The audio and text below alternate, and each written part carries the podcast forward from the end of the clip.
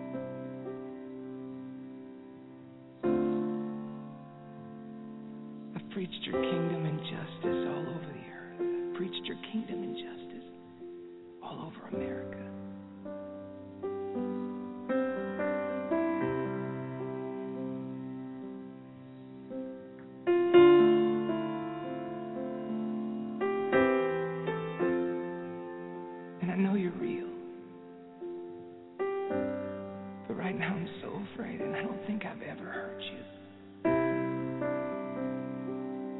Say my name. And I need to hear your voice.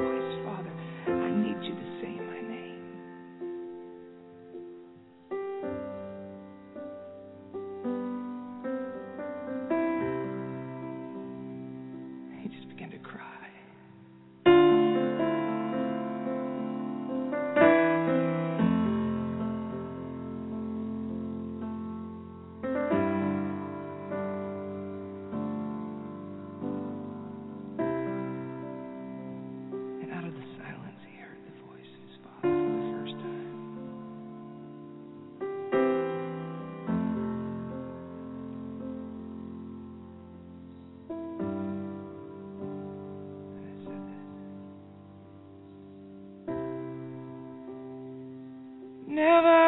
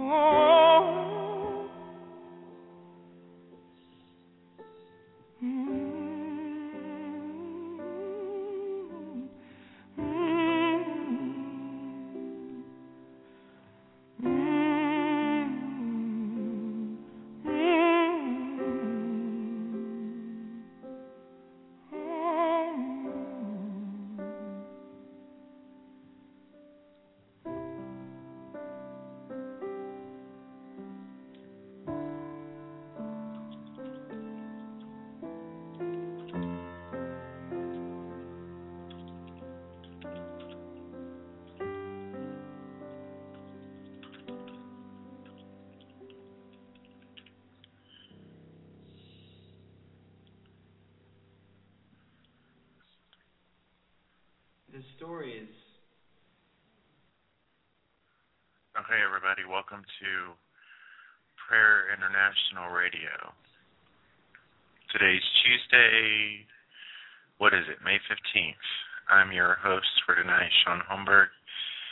For the next two hours, um, taking your prayers, interceding um, with you on behalf of the nations of the world in the name of the Lord Jesus Christ. Our call in number, we'll get to that in a second. So let's start off and pray for just a minute. You know, it says in um, the book of Jeremiah, let me turn there for a second. Jeremiah said, O Lord God, behold, you have made the heavens and the earth by your great power and outstretched arm. There is nothing too hard for you. You show loving kindness to thousands and repay the iniquity of the fathers into the bosom of their children after them. The great, the mighty God, whose name is the Lord of hosts. You are great in counsel and mighty in work, for your eyes are open to all the ways of the Son of Man, to give everyone according to his ways and according to the fruit of his doings.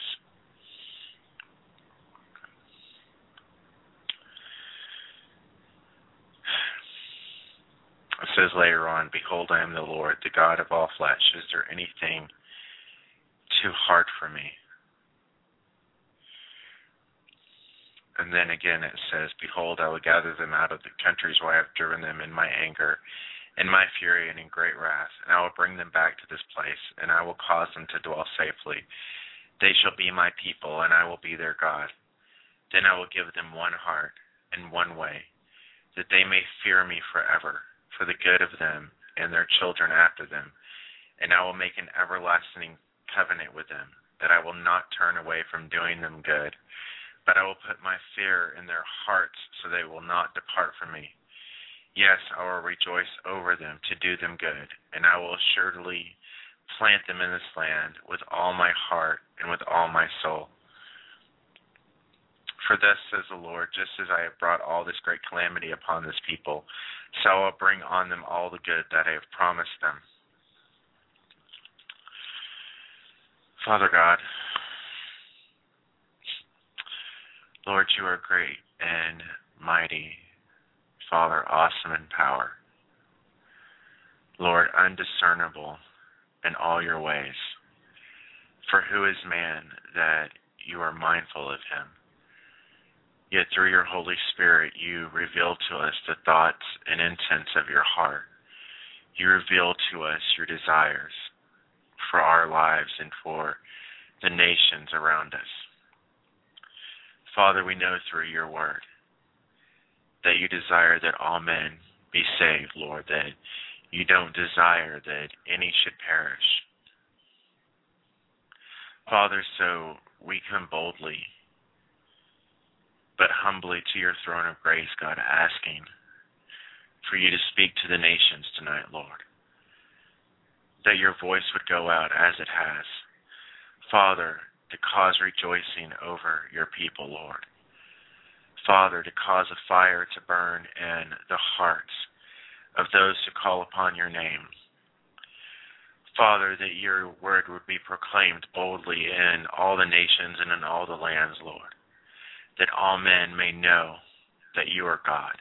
That all men may hear of your Son, Jesus Christ. That his name be glorified and lifted up in the hearts of every man, woman, and child. Father, tonight we thank you for your blood, which you shed on the cross for our sins, Lord, that we could stand righteously before you, Lord, being clothed in white garments, being sanctified in your presence, Lord, not through our own works, Father, but through grace Lord, through what you have done for us, Lord, because your love for us was so great that you sent your own Son the Lord Jesus Christ to die on behalf of us, that we could have eternal life with you, that we could have fellowship with you, that we can know you. Father, that we can know your goodness and your grace and your mercy, which you have abundantly poured out into our lives, Lord. Even though we don't deserve it,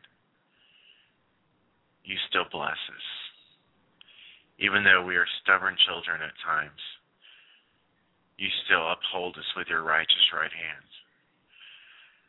Even though at times we're faithless, God, you remain faithful to your own word, to your own promises, to the covenant which you swore to our fathers before us. Even your word that says that you will never leave us and that you will never forsake us, that your presence will always be with us. So, Father, we rejoice knowing that your presence is here. Holy Spirit, we ask that you would fill us with the knowledge of the Lord Jesus Christ, of his shed blood and his resurrection.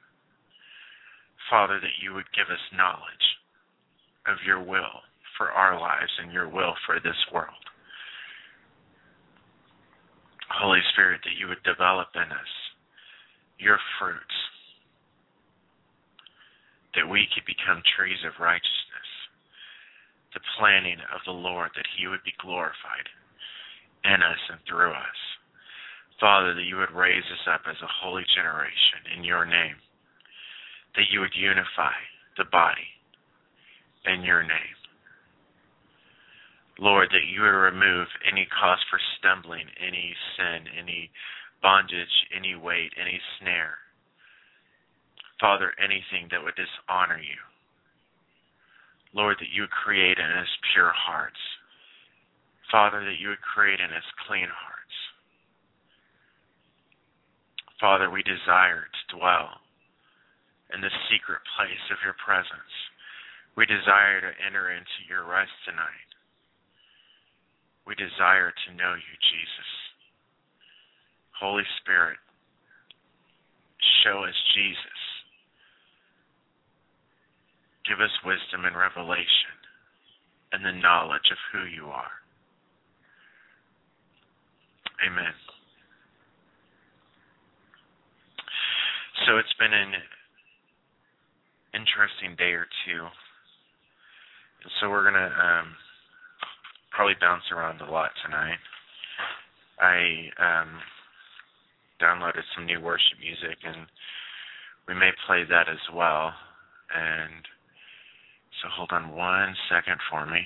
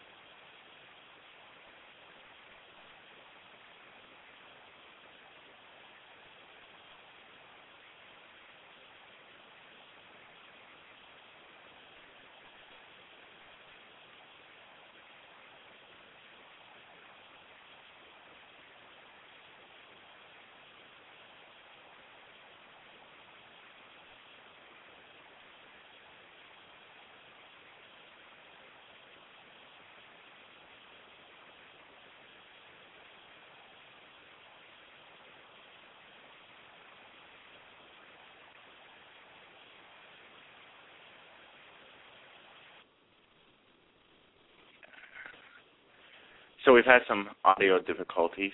Um, sorry about that. We're gonna take a break, and we will be right back.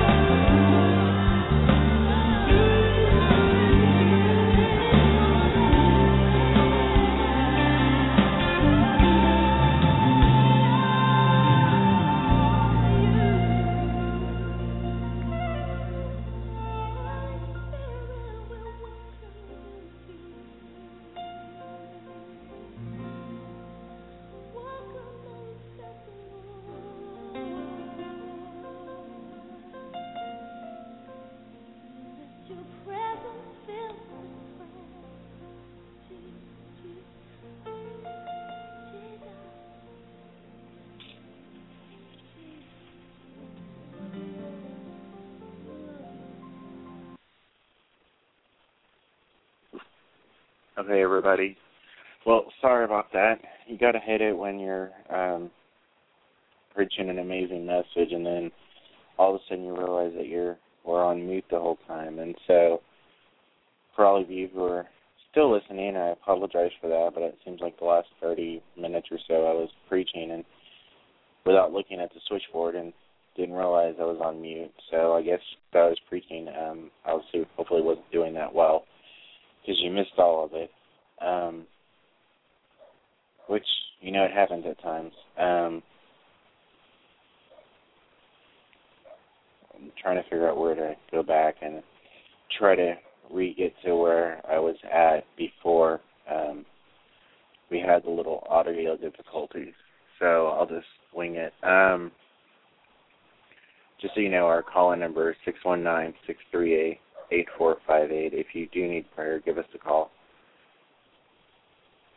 So I was talking about Noah and the times um, of the flood.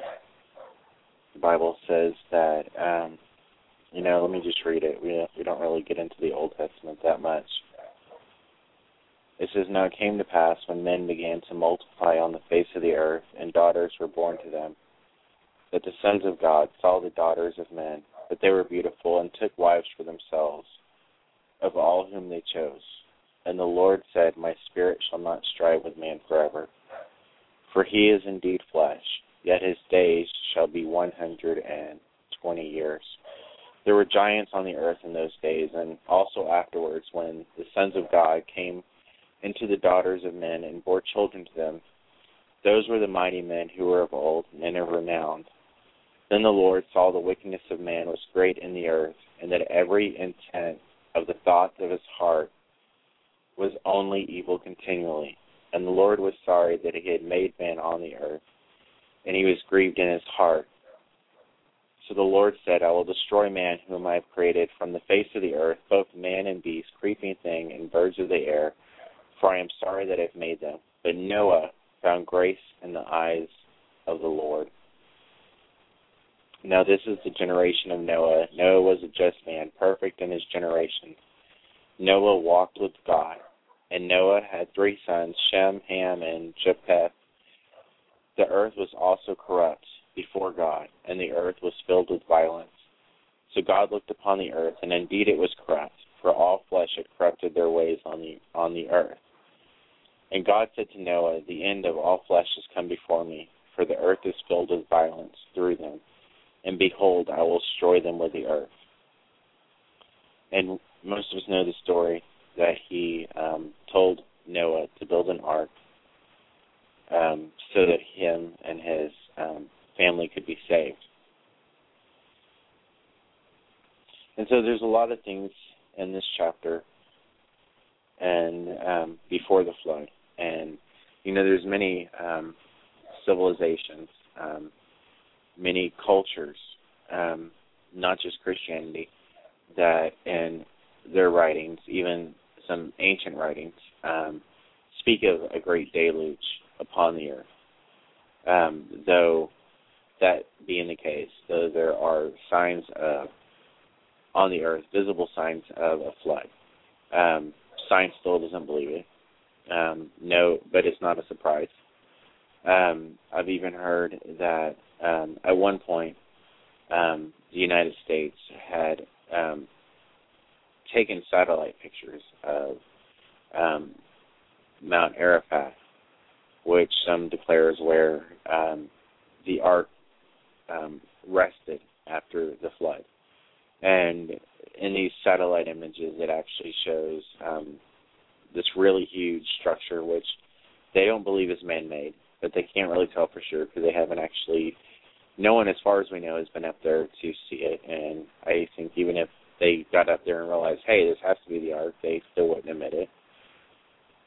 I read somewhere, someone made this comment today that, you know, even if those who didn't believe in God stood inside of the ark, if it, if it is the ark, um, they still wouldn't believe it. Because men who choose not to believe in the Lord aren't going to believe no matter what. Um, they ask for a sign quite often, but they ask the same thing of Jesus. they say to Jesus, "Show us the sign," and Jesus said, "There's no sign will be given." Or is "A wicked and perverse generation seeks after a sign," but he said, "No sign will be given except for this: destroy this temple, and in three days I will raise it up." And they didn't understand or comprehend that he meant that it would be his own body, his own temple, that would be destroyed upon the cross and then resurrected three days later his disciples understood after he was risen and remembered what he said. And so I just want to go into just a little bit of this, not completely, but just some of it. It says that um, man begins to multiply on the earth, and that the sons of God saw the daughters of men that they were beautiful and took wives for themselves. And you know, there's many theories out there about what this means.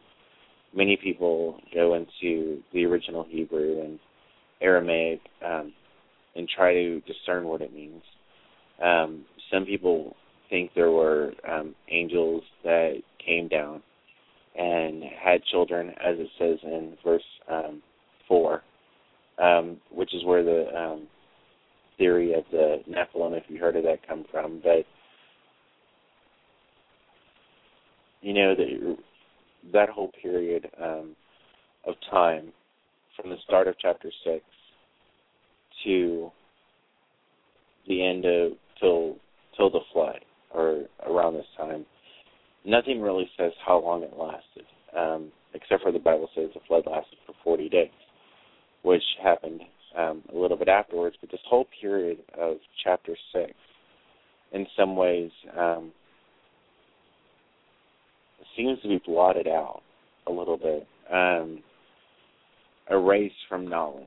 And, you know, I wanted to talk about that and knowledge for a second.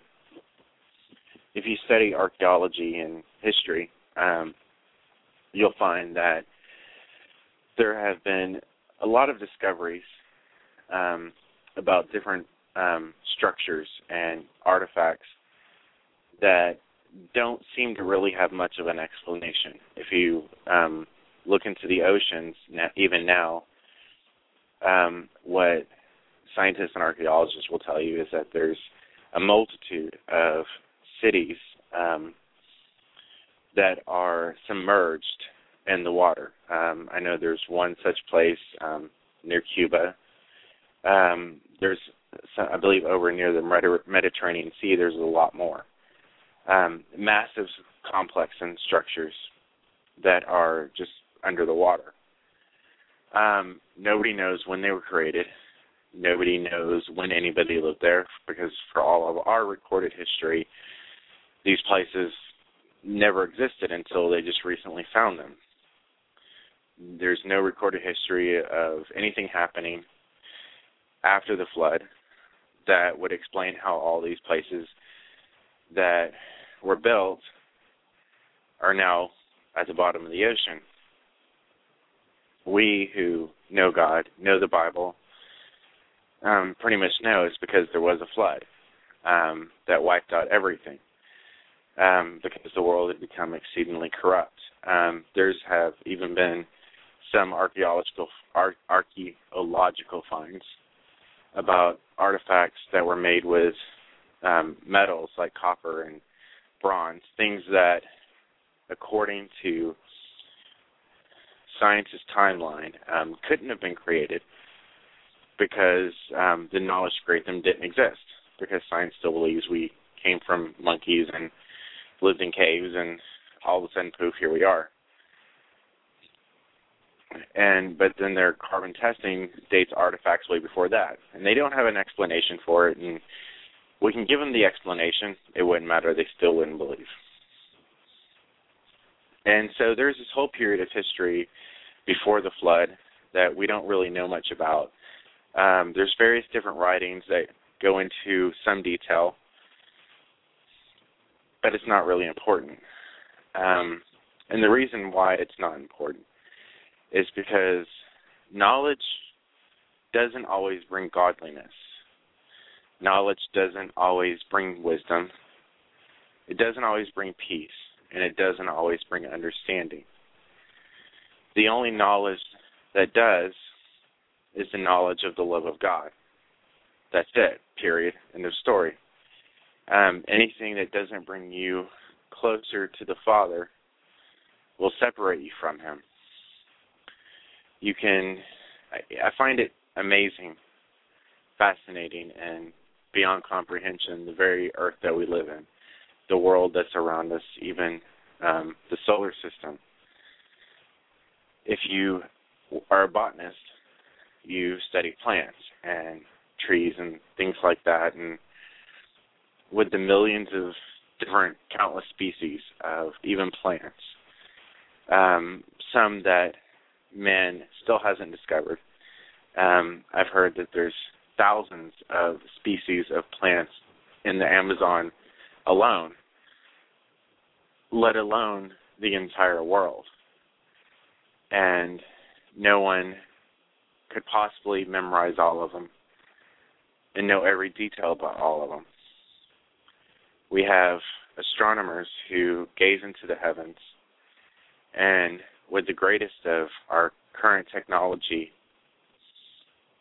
can look light years away and behold constellations and planets and stars and galaxies. And they envy they pride themselves in their ability to find out things. But yet the question becomes when they look at those things, what do they see? Do they see things or do they see God? The Bible says that creation itself in the first chapter of Romans declares the handiwork of God. It declares who He is, so that they are without excuse. You can look at a plant and a tree, and you can see a plant and tree, but do you see His hand upon it?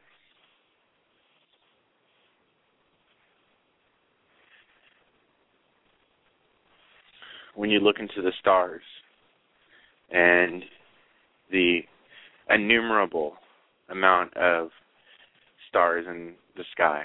Do you just see a bunch of stars and wonder about those stars, or do you see the God who created all of them? And so, knowledge is can be good, but not always. Because does it point you to Him? And you know the thing about faith is that faith resides in the believer regardless of what circumstances tell the believer. And to elaborate that on a minute, we'll use healing as an example. Um, there are countless people out there who will declare that that if they see some miracle, they'll believe in who God is. Yet, even if they saw a miracle, they would easily dismiss it as being some fluke of science or medical medicine or whatever without giving praise and honor and glory to the person whom it's due, which is the Lord God. Some people seek after signs. Some people seek after knowledge, as the Bible declares. But who seeks after God? You know, faith tells us, the scripture declares that by his stripes, the Lord Jesus, were healed. We see in the life of Jesus that Jesus healed a multitude of people who were sick and afflicted, and it says that as many as they brought to Jesus, he healed.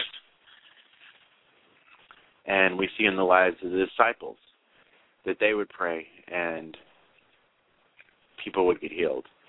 We too have seen people who have been sick, even on the show, who we've prayed for and they've been healed. And faith tells us that no matter what the circumstance, no matter what the condition, that God is able to do, as the scripture declares, exceedingly abundantly above all that we can ask or think. It says that He's not a God that He should lie. He said, My word will not return to me void, but it will accomplish that for which I sent it. That's an interesting verse that's one of those verses that you should write on a little index card and put it on your refrigerator and on your bathroom mirror and in your car and write it inside your Bible. He said in Isaiah, My word will not return to me void, but it will accomplish that for which I sent it. And that applies to every word that God spoke, even the words that God spoke over you in the Bible. Because you see, in all the knowledge that we can gain as humans, the only knowledge that really matters is the knowledge of who He is, the knowledge of Him, period. Because what that knowledge will do is that regard when situations arise, when circumstances arise, when the world declares what they believe to be true, that place inside of you that's filled with His presence will always declare to you the truth. To give you an, I mean, uh, example, we can um, and I use healing a lot as an example because it's a good one. But David Hogan, um, a missionary who's in Mexico, I, I talk about sometimes. Um, in his ministry, he's had the honor and privilege of seeing God's hand move count, count, countlessly through the lives of um, these indigenous tribes who've never known any outsiders until someone shows up to preach to them the Lord Jesus Christ. And so he him and his team pray for them and they've actually seen people who've been raised from the dead because they've prayed, believed God, believe what his word said. Jesus said, as you go, preach, proclaiming the kingdom of God is at hand. Heal the sick, cleanse the lepers, cast out demons, raise the dead. Freely you will receive, freely give. And so he takes God at his word. God said, My word will not return to me void. And so they pray for people, and people get raised from the dead. Now, we want if we we can go backwards and not even go that extreme. So, a long time ago, I had a um daughter who one of my daughters was sick and had a really high fever and she was really young i believe less than two years old and it's one of those situations okay circumstances tell you that you need to immediately pick them up rush them to the doctors and see what the doctors say but then there's this thing this faith that rises up on the inside of you that says, wait, what does the Word of God say? Heal this, lay hands on the sick, and they shall recover. And so you have this moment of hearing what the word world declares should, you should do and what the right thing is, and then understanding what the Word of God says. And I laid my hands on her, and I prayed, and just declared his word to be true. And within a few moments, her fever left her. Not because I prayed the right words, because I probably didn't. Not because I had an amazing Christian life and I was super close to God. But because His Word is true. Because He is true because the Bible says he's a God who cannot lie. Because he is faithful, always faithful, to keep his promises to us. And I've had multiple times where I've gotten to see people get healed. Not just by me praying, but by others praying. Amazing, amazing things that the Lord has done. Not because of the circumstance, but because someone was willing to trust God. And it's just not about healing, it's about every aspect of your life. He's a God who faithfulness is part of just the part of who he is. And you know, when the Bible declares Jesus said, I will never leave you. I will never forsake you. I said in the beginning, in um, in the book of Joshua, he told Joshua, he said, I will never leave you, I will never forsake you. And there's this theme throughout the entirety of the Bible, all the way through Adam and Eve, when Adam and Eve sinned and they turned away from God and they tried to hide from Him, and God was still searching them out because He was never going to leave them, He was never going to forsake them. And even now, regardless of the circumstance, regardless of what you've done, regardless of what your life is like, regardless of anything else, His word remains true. He will never leave you, He will never forsake you, no matter what. Because it's not always just about you. It's not always about just about your desires. It's not just always about your perception. It's about His. You may trust in the Lord Jesus Christ to save you from your sins without fully ever comprehending the details that go into what he did. We know the Bible declares that God became flesh and dwelt among us.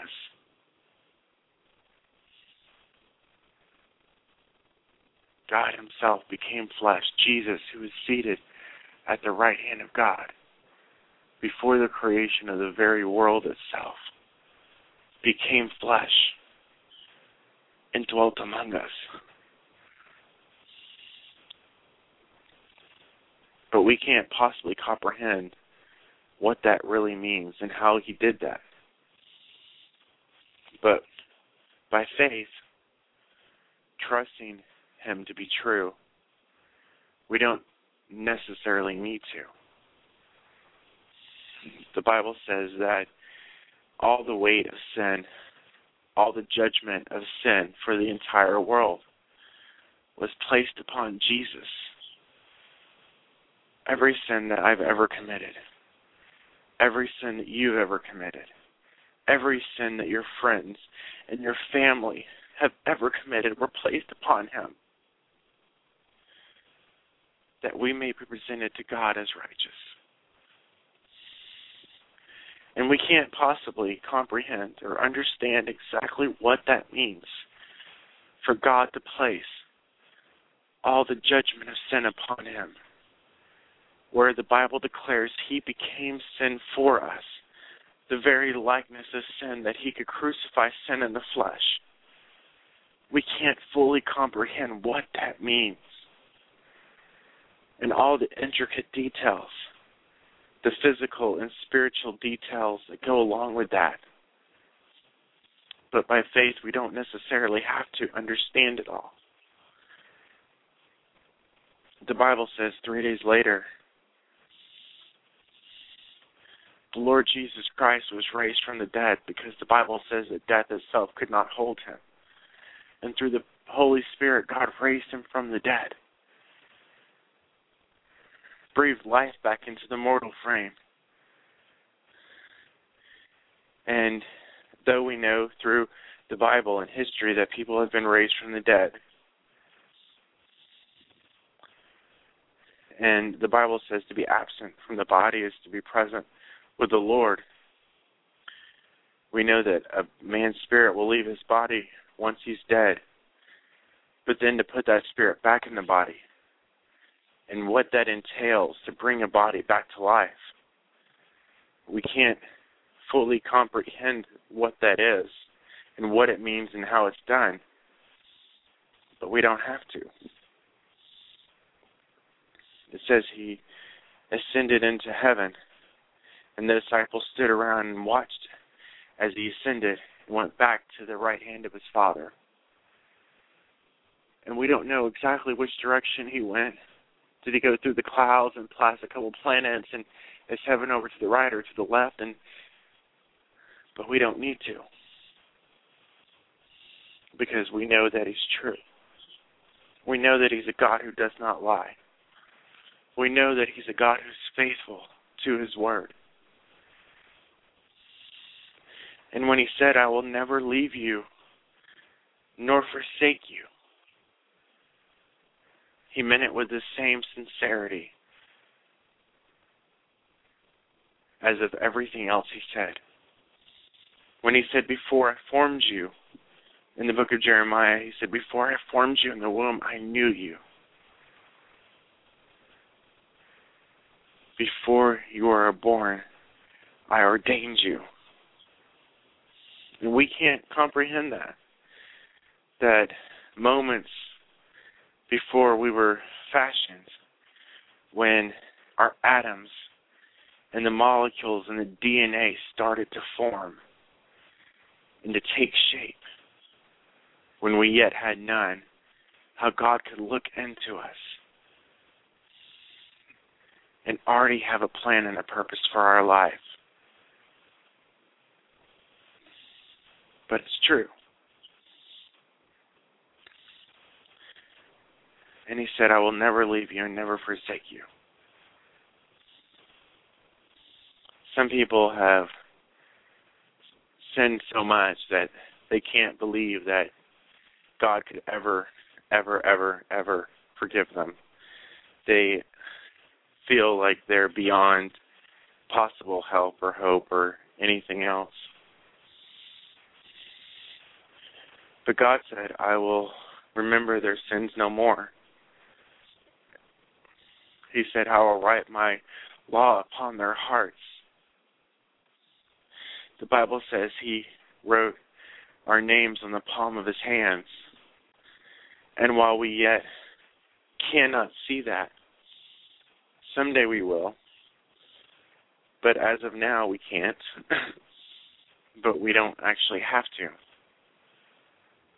Because there's this faith inside of us, this presence of God that dwells within us, that speaks to us, that reveals to us who He is, and reveals to us that He's true, that regardless of what the world says about God, what the, regardless of what the world says about Jesus, as much as they would like to declare that it's not real and that He's not real and that God's not real, it doesn't matter.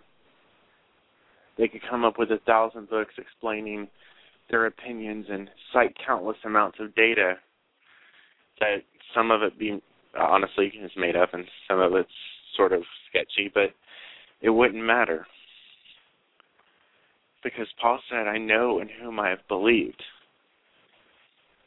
And regardless of what the world declares, regardless of what proclamations they make about the Word of God, doesn't really matter that much because it doesn't change who He is. The earth could pass away, fade into nothingness, and someday it will. And it won't really matter that much because he remains the same, unchanging, always faithful. And he's always faithful in our lives, and he's always faithful to perform his word and to keep his word. The Bible says the work that he has started, he will complete until the day of Christ. It says he has forever perfected those who are being sanctified. It says he has presented us as righteous to the Father, not based on our own works, not based on our own actions, but through grace, by faith, we are saved. It is a gift of God, not of works, lest anyone should ever boast about it. For no man could have done it. But what man cannot do, he did by sending his own Son to die in our place.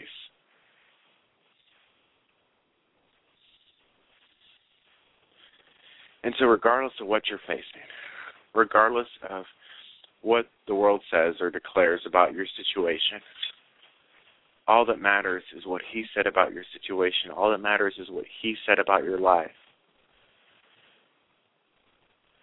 Jesus said, I know those who are mine, and the enemy cannot snatch them away.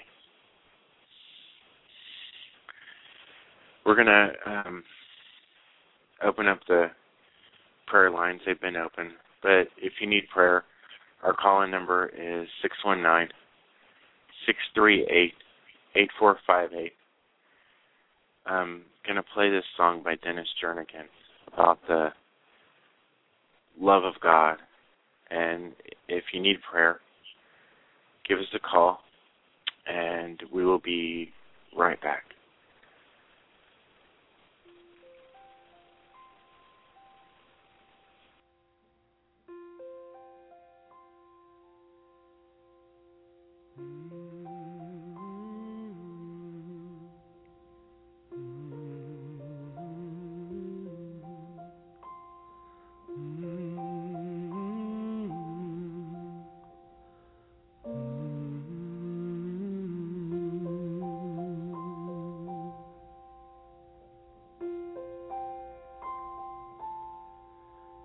Very gently cradled his son in his arms.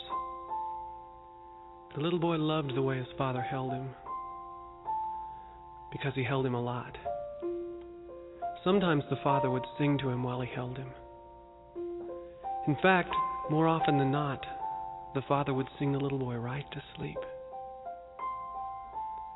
But sometimes the boy would sing back to his father in his own simple way. And if you listened very closely, you could hear them sing. You see, they loved one another very much, and they loved to sing their love to one another. The father, being a good father, loved his son more than any father had ever loved a child, more than the boy loved him. And the father's song was always sweet and tender, never forceful or harsh. I'll have no other, for I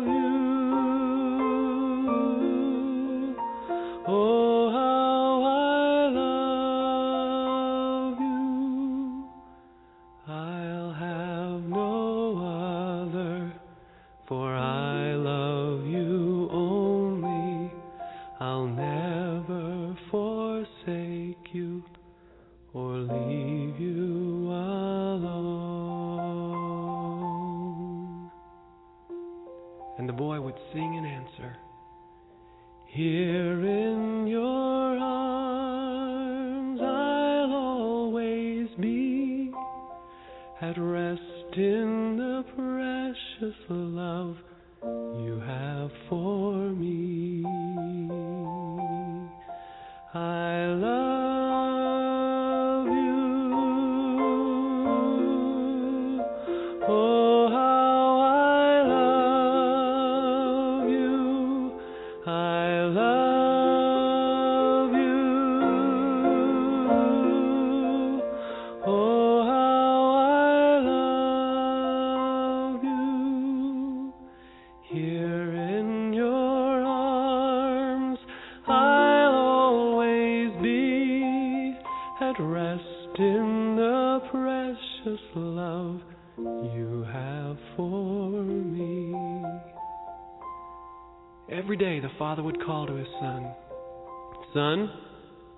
walk with me in the cool of the evening.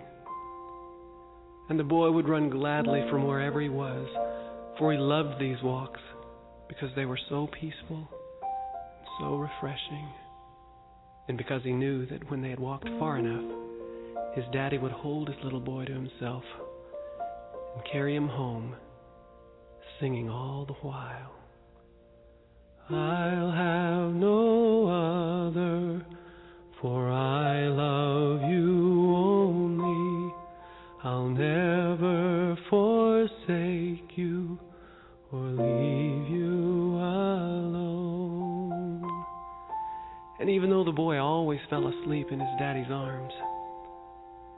heart still kept singing. Here in your arms I'll always be, at rest in the precious love you have for me. The father loved to give good gifts to his son. He wanted nothing but the best for him. Not only did he provide for the boy's every need, he also clothed him in the finest of clothes, a robe of white for every day, and a coat of many beautiful colors to fit over his robe for their evening walks together.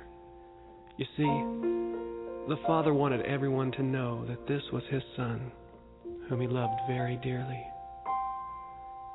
And every day was like this joy and peace, for the father lived to lavish his love on his son and the Son was consumed in his love for his Father.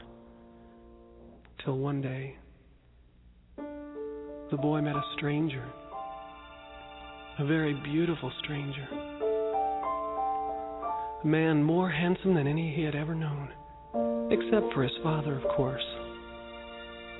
And the stranger spoke in lovely tones, much like his father. Why, he even sounded much like his father with a sing song lilt to his voice and all. And he told the boy of others who wanted to walk with him just like his daddy. All he would have to do was love these new friends and sing their songs. The boy thought for a moment. This sounded good to him, because if one love was so good, then more loves could only be better. And after all, it was about time he started making some of his own decisions. So he decided that he would choose to walk with others. And he walked away. And as he did, he heard his father calling in the cool of the evening Son, come walk with me. Son, I'm here. And he sang for his son. I'll have no other, for I love you only. I'll never forsake you or leave you alone. And he waited. But the boy hid, for he had sung his love to another. And even as he sang the sweet song of his new friend, he realized he had been deceived. He realized he had given his heart to another, something he somehow knew his daddy would never do. How could he ever face his father again? He felt so dirty and unworthy of his father's love. And the song that had once brought so much joy to his heart now made him want to run away. And still his daddy sang for him. Come here, my precious. I know you are hurting. And though you have left me, I welcome you home. And the father picked up the little boy, and he calmed his fears, and dried his eyes, and washed him clean as he held him close to his heart, closer than he had ever held him before.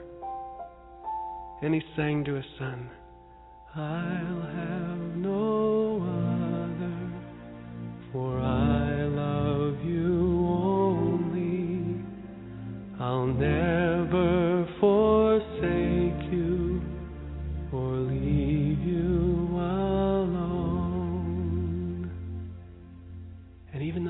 son felt his father's love,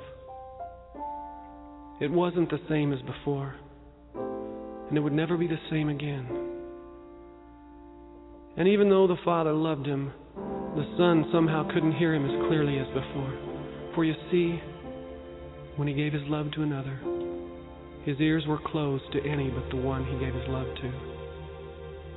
So even though the Father loved him more dearly than he did before, the Son just couldn't quite hear it or believe it. And still the Father sang to him.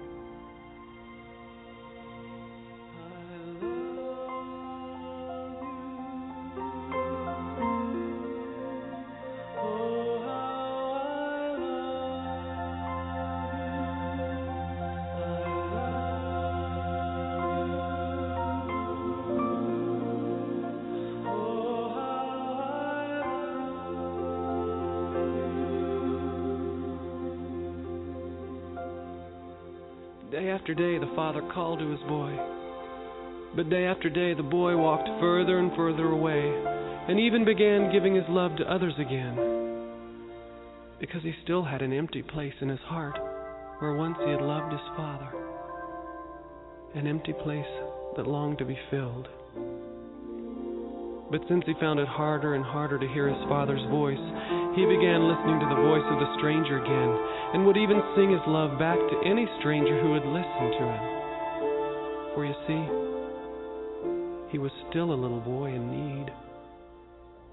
And little boys need their daddy. And if they don't come when their daddy calls, they become hopelessly lost. And he became hopelessly lost, desperately lost, afraid and ashamed, hurt and dirty, sick and dying, alone in the dark. And every one of those other voices he gave his love to, every one of them, one by one, stopped singing back to him. In fact, their love songs had turned to screams of hate and lies, and their tender hugs were no longer gentle like his daddy's had been. They hurt now. In fact, their arms felt more like ropes of iron and chains of steel than arms of love. And one day he realized that he was trapped with no way out. And he realized that there was only one who had ever really loved him, and that was his daddy. If only his daddy could hear him now. If only he were here. And he cried, Daddy, so dear, I'm all alone. I am afraid and I want to come home. And he waited. How could his father ever love him after what he had done?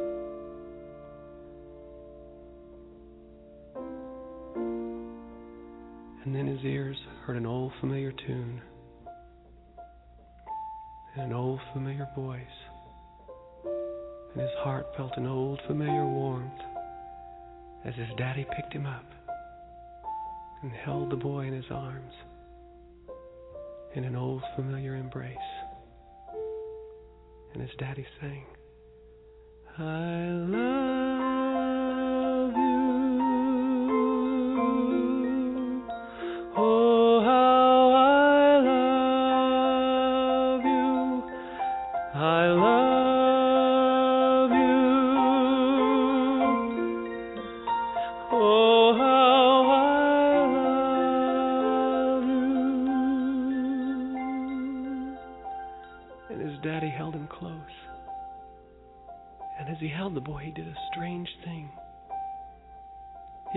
take off the chains and ropes one by one, humming his love to the boy all the while.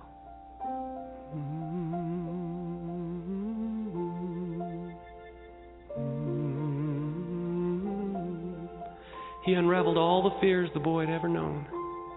He untied the knots of despair and hopelessness, every one of them.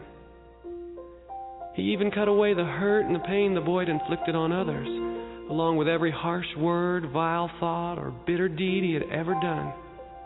And he broke off the hardness of his heart that had been built up by the boy's own doubt and pride. And he dried away every tear and took away the boy's own deep pain and rejection as he washed away the dirt and filth his son had been clothed with for many years now. And then the father did an even stranger thing. He placed all of these things upon himself. Even the punishment the boy deserved as the consequence of his own failures. The boy was overcome with peace and joy, but this soon turned to grief when he realized what he had done to his daddy. For you see, the weight of all those things which had so burdened the boy had broken the heart of his father. For the father loved his son. Loved him so much that he was willing to die for his child. And while the weight of sin choked the life out of him, the father still managed to sing the song with his dying breath. I'll have no other, for I love you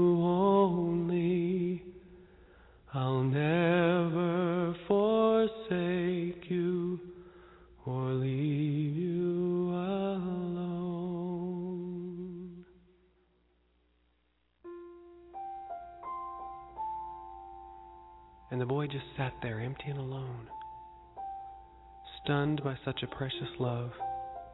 And he waited, for he knew that all those other voices were gone now.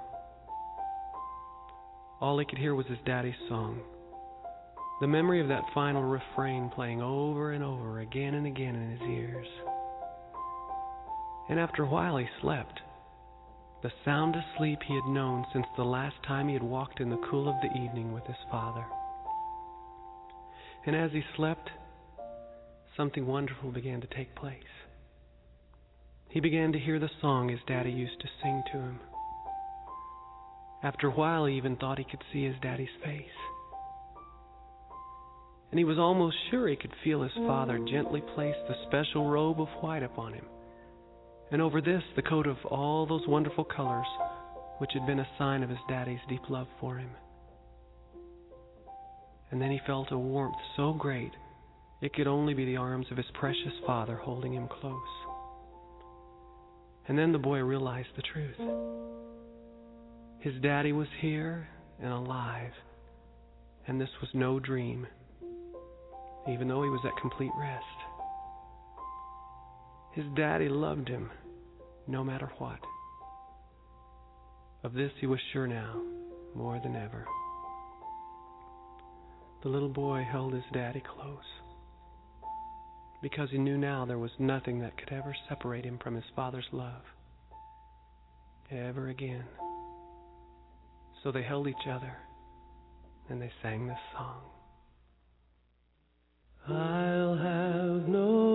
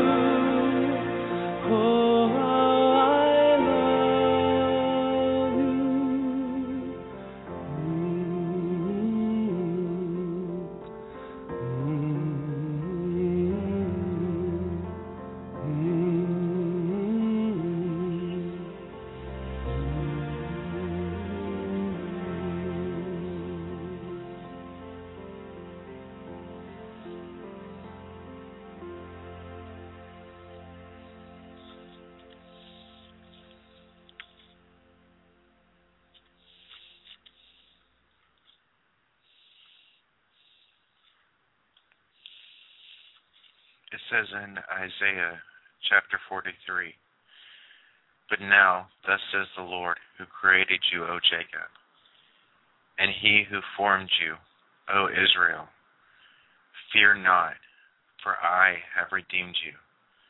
I have called you by your name. You are mine. When you pass through the waters, I will be with you, and through the rivers, they shall not overflow you. When you walk through fire, you shall not be burned, nor shall the flame scorch you. For I am the Lord your God, the Holy One of Israel, your Savior.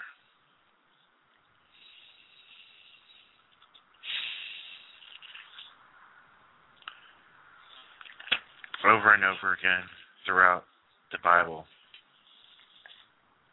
he has declared his love for us, for you, regardless of your life, anything you've done. It's almost one of those things that's, um, I guess the word is uncomprehendable. Um, to think that regardless of what's happened in your life, regardless of um, what you've done, when you've done it, that it makes little difference to him because he said that whoever calls upon the name of the Lord shall be saved. And he said, Their sins I will remember no more.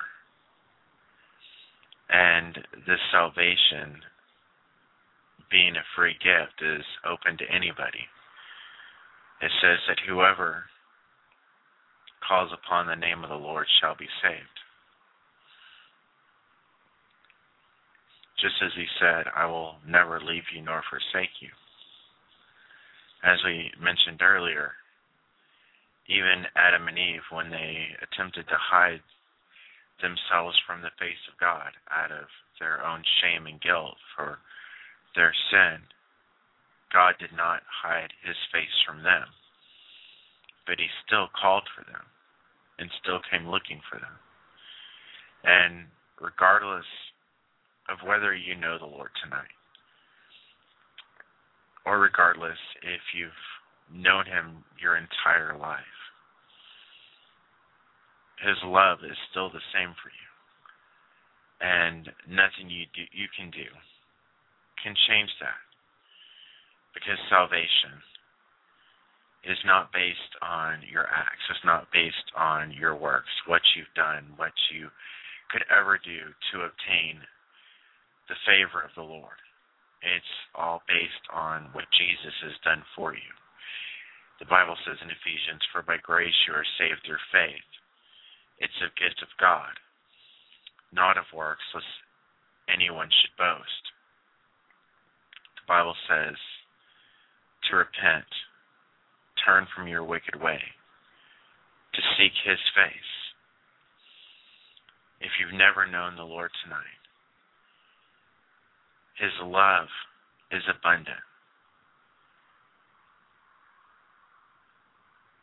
If you've known the Lord and you've fallen away from Him, He hasn't changed. He hasn't moved. He hasn't turned at all. He's still right there waiting for you. The Bible says, Draw near to me, and I will draw near to you. And if we can preach any message, it's the love of God. It's the love of Christ Jesus.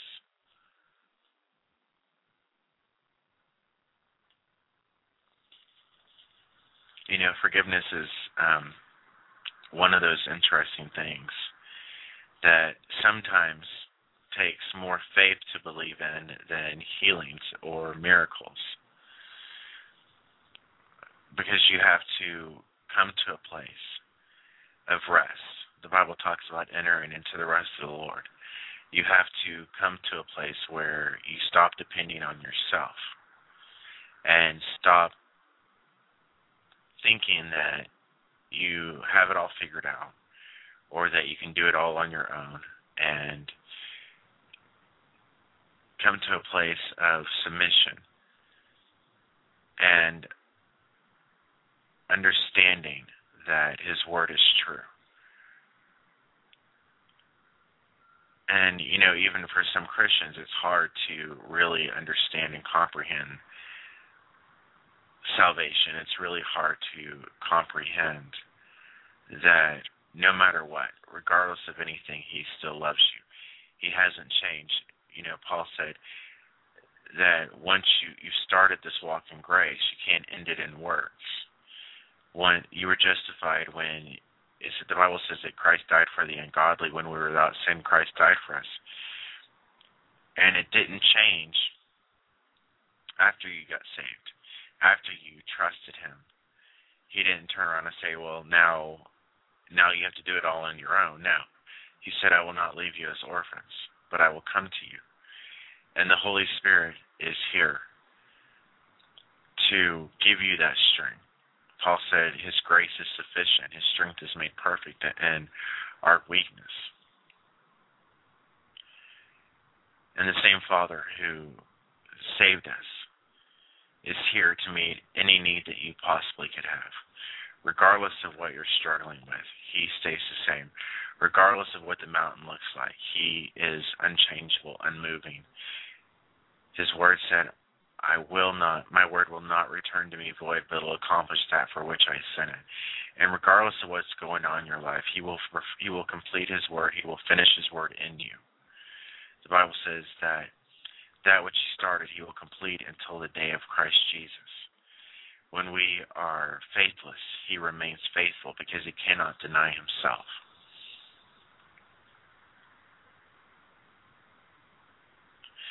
Father, tonight, for all those who are listening, Lord, God, you know exactly who they are. You Bible says that you are intimately acquainted with all of our ways. Father, knowledge that we can't possibly comprehend. You know altogether. Father, and your word declares you look inside of our hearts and you see what's inside of us. Father, for all those who are listening, Lord, we ask that you would reveal yourself to them. Lord, if they've have never known you, your word declares is the goodness of God that leads men to repentance. So, Father, I ask that you would show yourself to them, reveal to them the magnitude of your love, your grace and your kindness toward them, Father. Father, that you would open their hearts. Father, open up their eyes. Open up their ears, Jesus, so they can know you. Father, for those who've already called upon your name, Lord, regardless of how close they are to you, Father, how closely they listen to you or even follow you, regardless of how much their life is sanctified for you. Jesus, I ask that you would bring them even closer into your presence. As David said, one thing I have desired, that I may dwell in the house of the Lord forever. Father, we desire your presence. Father, we desire to know you as the men who walked up to the disciples said, Sirs, we wish to see Jesus. Holy Spirit, reveal Jesus to us, Lord, in our lives and the world around us.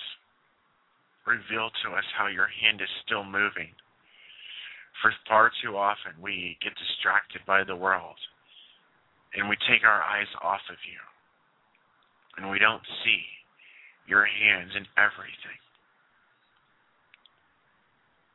So, Holy Spirit, reveal to us your kingdom, your power, your authority in this world. Change our perspective on the world around us. Give us new eyes, Father. Give us new vision tonight. As your word declares that you would take out the stony heart that's in us and give us a heart of flesh. Father, and I pray that you would expand the heart inside of us, expand the borders of our hearts, because your word said that eye has not seen, nor ear heard, nor has even entered into the heart of man the things that you have prepared for those that love you. And it also says that you will do exceedingly abundantly above all that we can ask or think, according to the power that works in us. The Holy Spirit, Jesus said that he would send you the Comforter to us, that you would reveal to us Jesus. Lord, and that's the knowledge we seek tonight, is to know him and the power of his resurrection, the fellowship of his sufferings. Father, we want to know you, Jesus, and everything we count loss, that we may gain the knowledge of who you are. For you are the Lamb of God, who was slain before the foundation of the world. Jesus, you who are clothed with majesty and honor, seated at the right hand of your Father, where your name has been exalted above every name. Father, and tonight we bow our hearts we bow our lives, Lord. We surrender everything to you. That you would be magnified in our lives, that you would be glorified, Jesus. That we could bring you praise and honor into this earth. Father, that you would unify us together as one body and cause us to be one with you, as your word declares. Holy Spirit, that you would reveal to us the heart of the Father. You would reveal to us the deep things of his heart.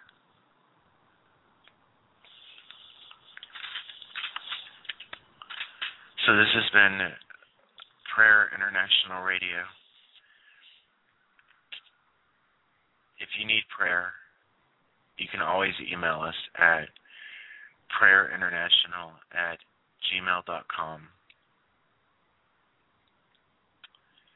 And we will be back tomorrow night at the um, normal time. And so for Chris um, and myself, um, we'll be praying for you. And we will see you tomorrow.